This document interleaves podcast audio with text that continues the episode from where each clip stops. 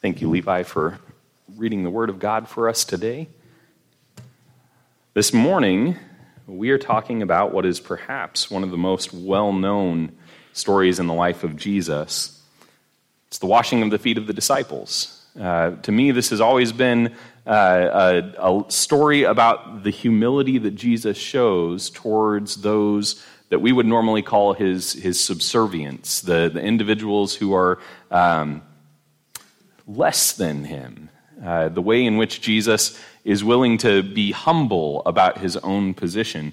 And that's certainly a message I want us to take away today. Uh, as Jesus says to Peter, You don't understand what I'm doing right now, but soon you will understand. And in fact, that has sort of been a theme for several chapters, uh, several uh, sections of scripture that we've covered in the last few weeks the anointing of Jesus, the triumphal entry, and this week, the washing of the disciples' feet. Oftentimes, those who are observing what's happening are confused. They're individuals who maybe should know and understand what Jesus is about and what he's doing, but are perhaps confused by the context, the way in which Jesus behaves, the way in which others behave toward Jesus, and the celebration uh, that happens around him. They're excited about Jesus, but they don't necessarily understand the story that's being told.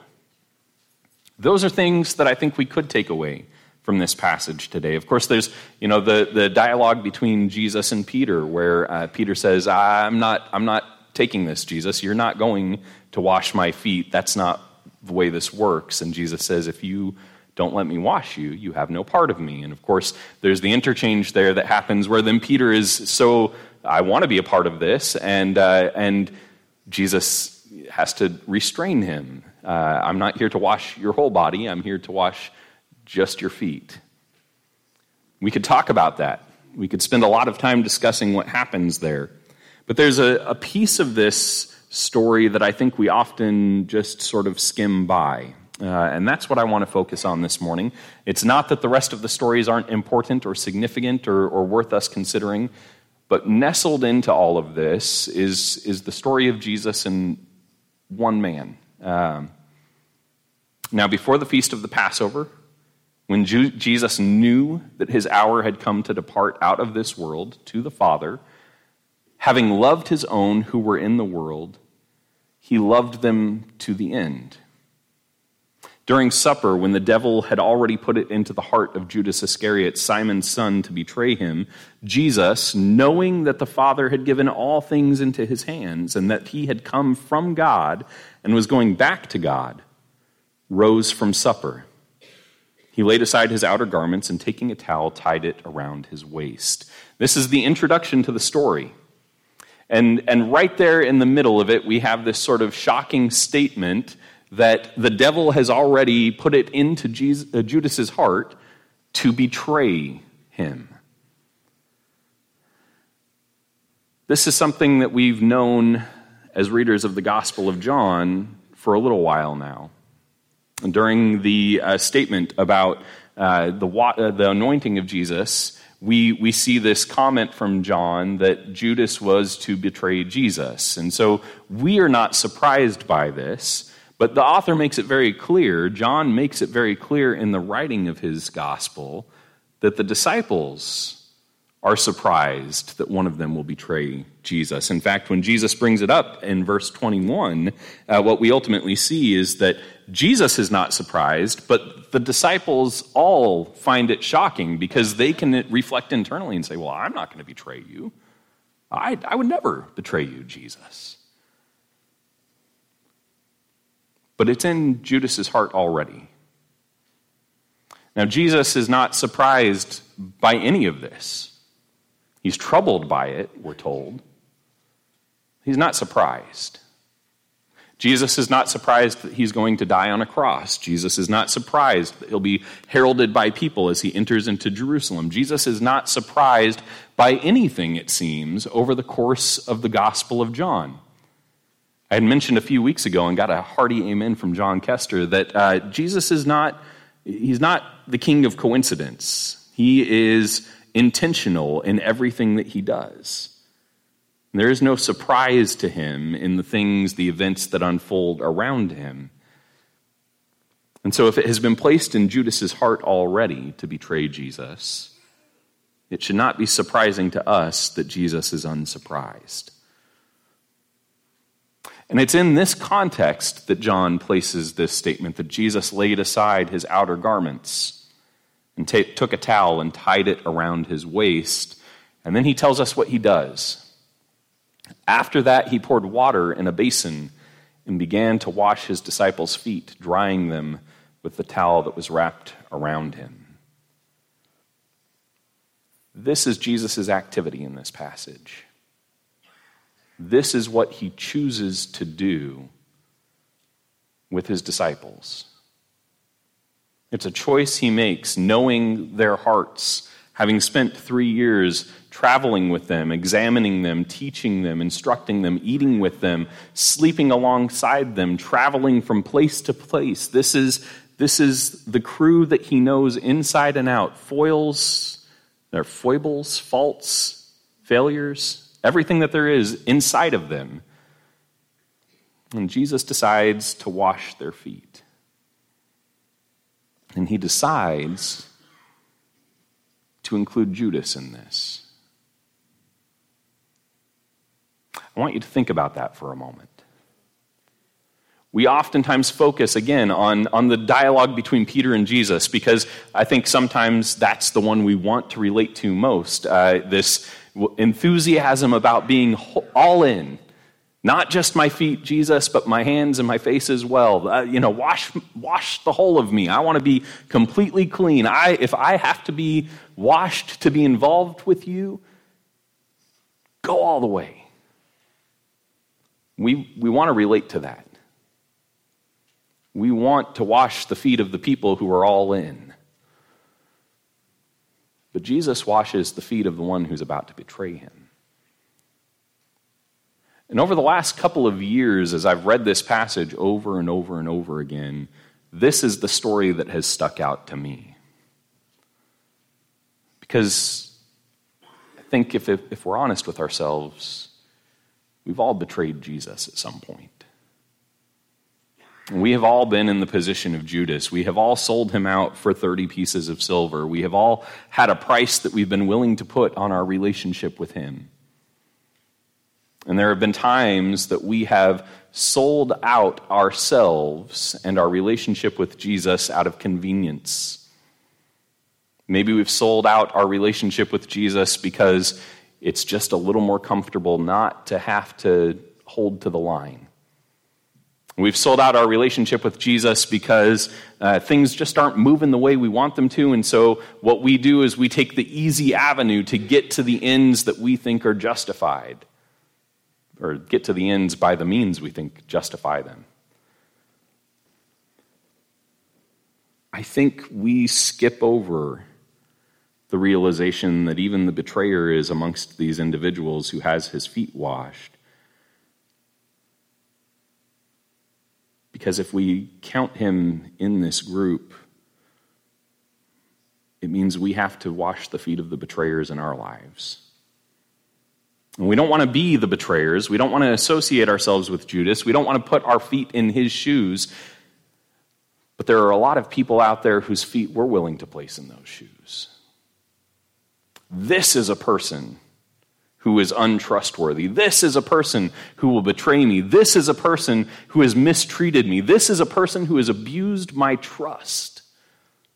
Someone that I thought was on my inner circle, the person that I, I could rely on, and they turned on me. You, usually, with those individuals in our lives, we don't outright call them a liar, a thief, a cheater, a scoundrel we engineer social situations to distance ourselves from them. We missed their email. We didn't get that phone call. We must have missed the invitation to the party. You hurt me before, and I'm going to find ways to just sort of let you fall into the background. I'm going to forget about you. I'm going to write you off.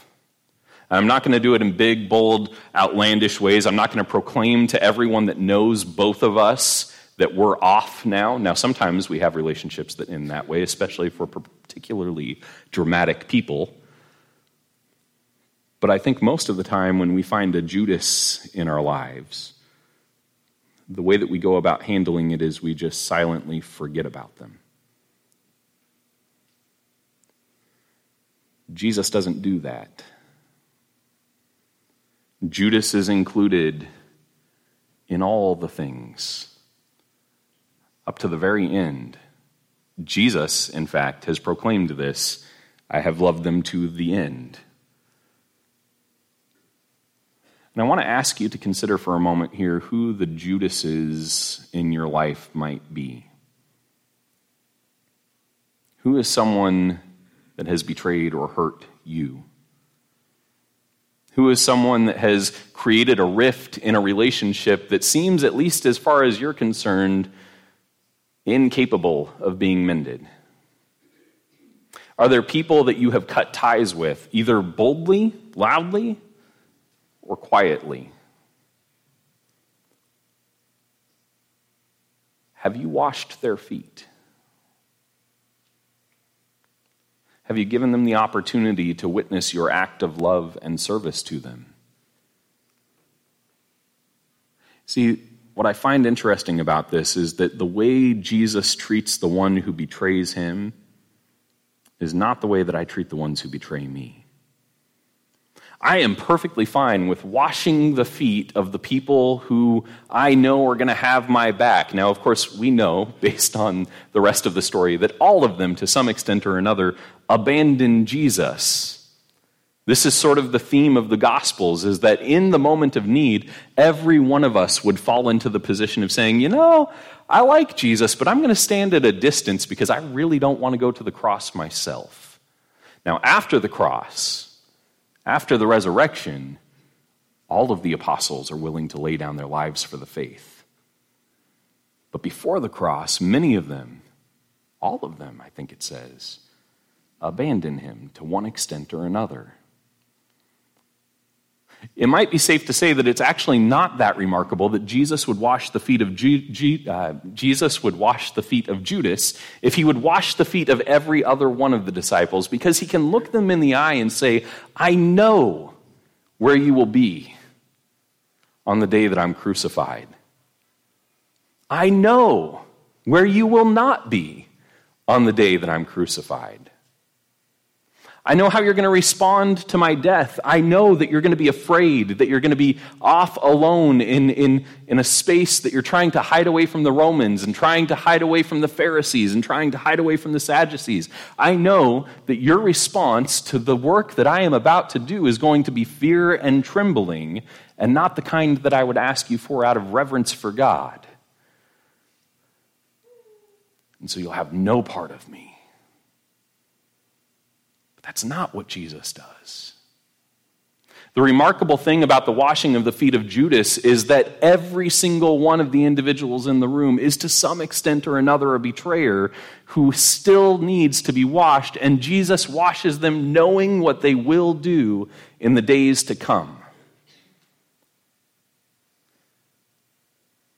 I want to encourage you to think about this in your own life. Again, you have individuals in your mind, I am positive, that you can think of that have let you down, that have failed you in some way, shape, or form. And I ask you again have you washed their feet? Because I guarantee you, the accounting of this in the Gospels is not coincidental. The apostles remember this moment for the remainder of their lives.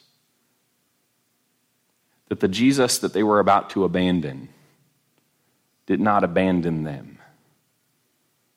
That the Jesus that they were about to let go to the cross and to stand back and in many ways remain silent about the situation as it unfolded.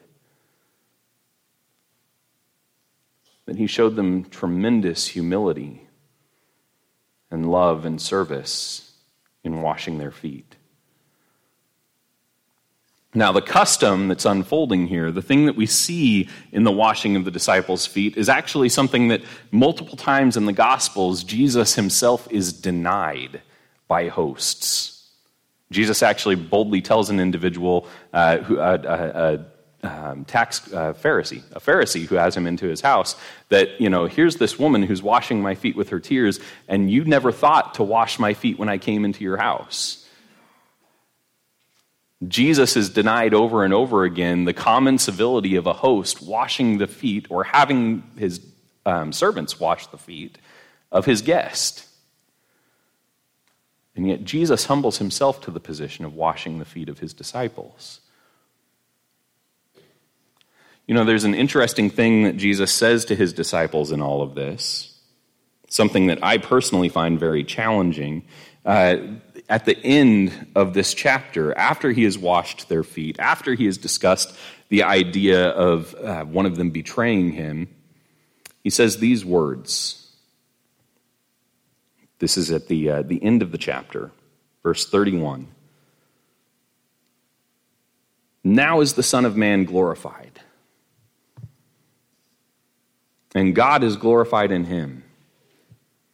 If God is glorified in him, God will also glorify him in himself and glorify him at once. Little children, yet a little while I am with you. You will seek me. And just as I said to the Jews, so now I say to you, where I am going, you cannot come.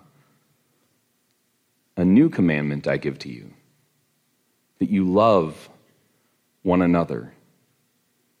Just as I have loved you, you also are to love one another. By this, all people will know that you are my disciples if you have love for one another.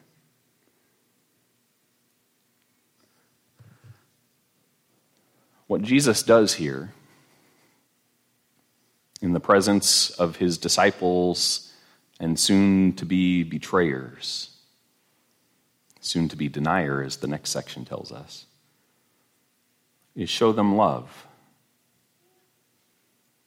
A love wrapped in a towel. A love on its knees handling dirty feet. A love that is willing to take that for glory. If you remember when we discussed the triumphal entry, the voice from heaven says, My name has been glorified and it will be glorified again. And I'm, I'm pretty sure that what we end up seeing here when Jesus says, Now is the Son of Man glorified and God is glorified in him, I think these two things are connected here.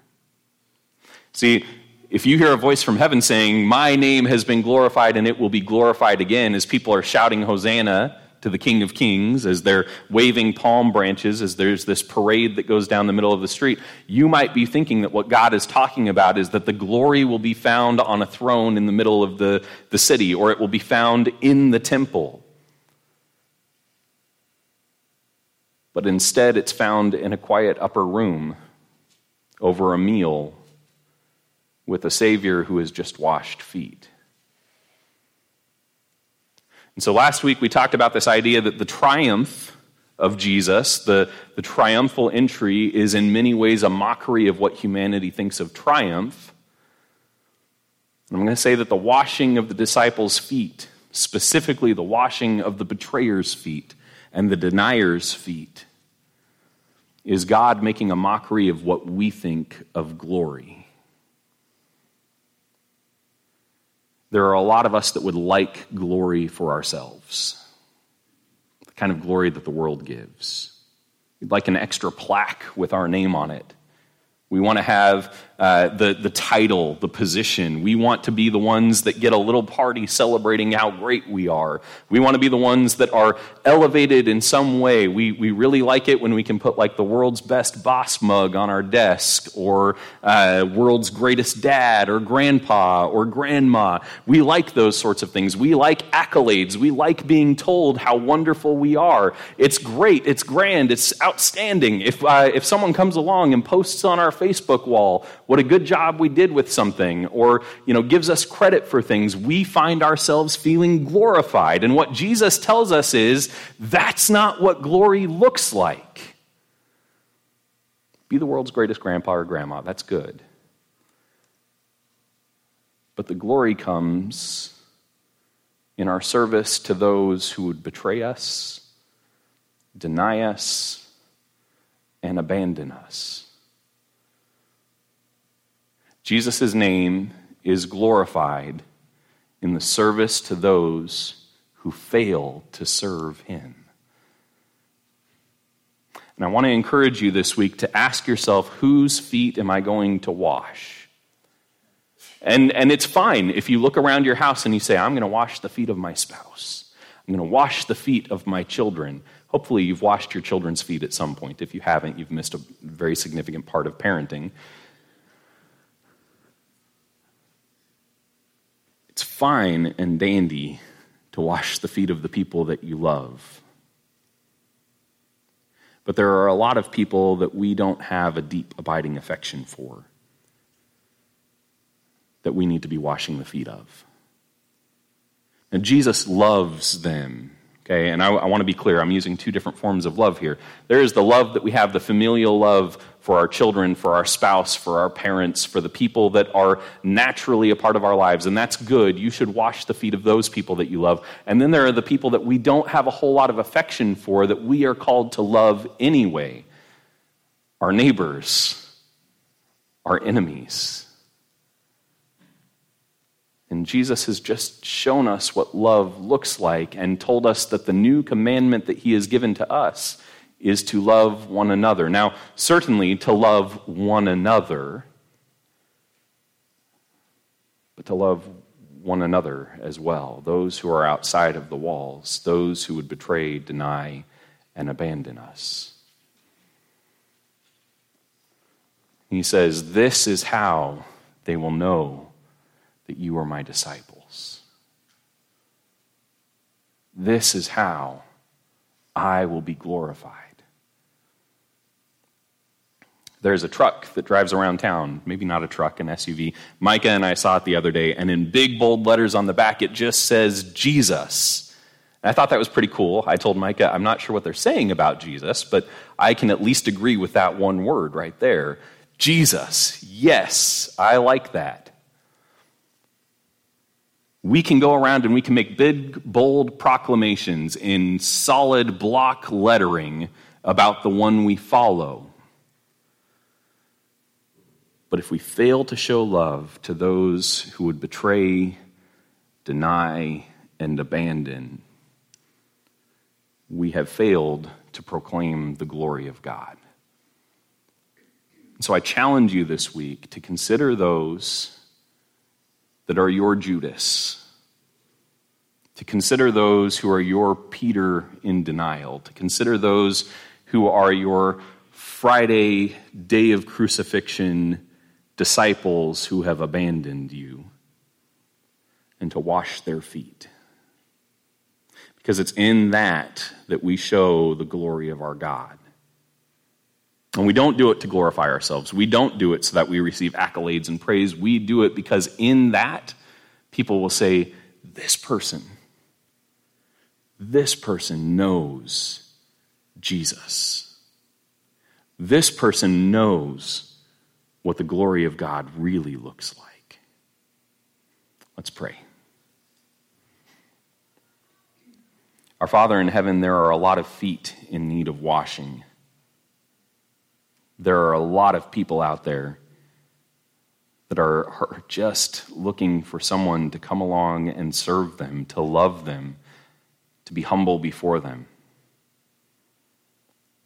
And there are a lot of people that are waiting for the opportunity to hurt us in some way. And what you are telling us, I believe, in this passage today is that those people are oftentimes one and the same. And we are not called to seek revenge on them. We are not called to lord it over them, to elevate ourselves above them, to place ourselves in a position where we get our, our justice.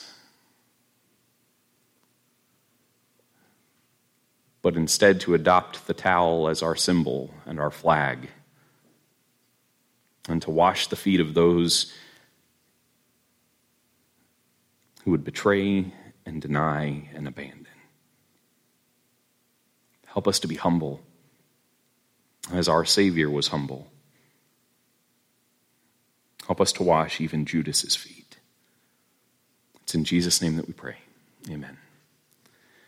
If you have need of the church this morning, if there are ways that we can serve you, we can wash your feet, we can walk alongside you, we can pray for you, we can help you carry a load that you are unable to bear yourself, we want you to know that that's what we're here for. Uh, I'm going to be at the back of the auditorium. I would be happy to visit with you. We have a number of people here that would be happy to pray with you today, including some of our elders. Um, if you're wanting to be baptized, uh, we would be happy to baptize you because we believe that it's through baptism that you are participating in the life, death, and resurrection of Christ. And if that sounds appealing to you, to take on a new identity as a new creation in Christ, we extend that to you today. Uh, we're going to stand, we're going to sing and continue our worship time today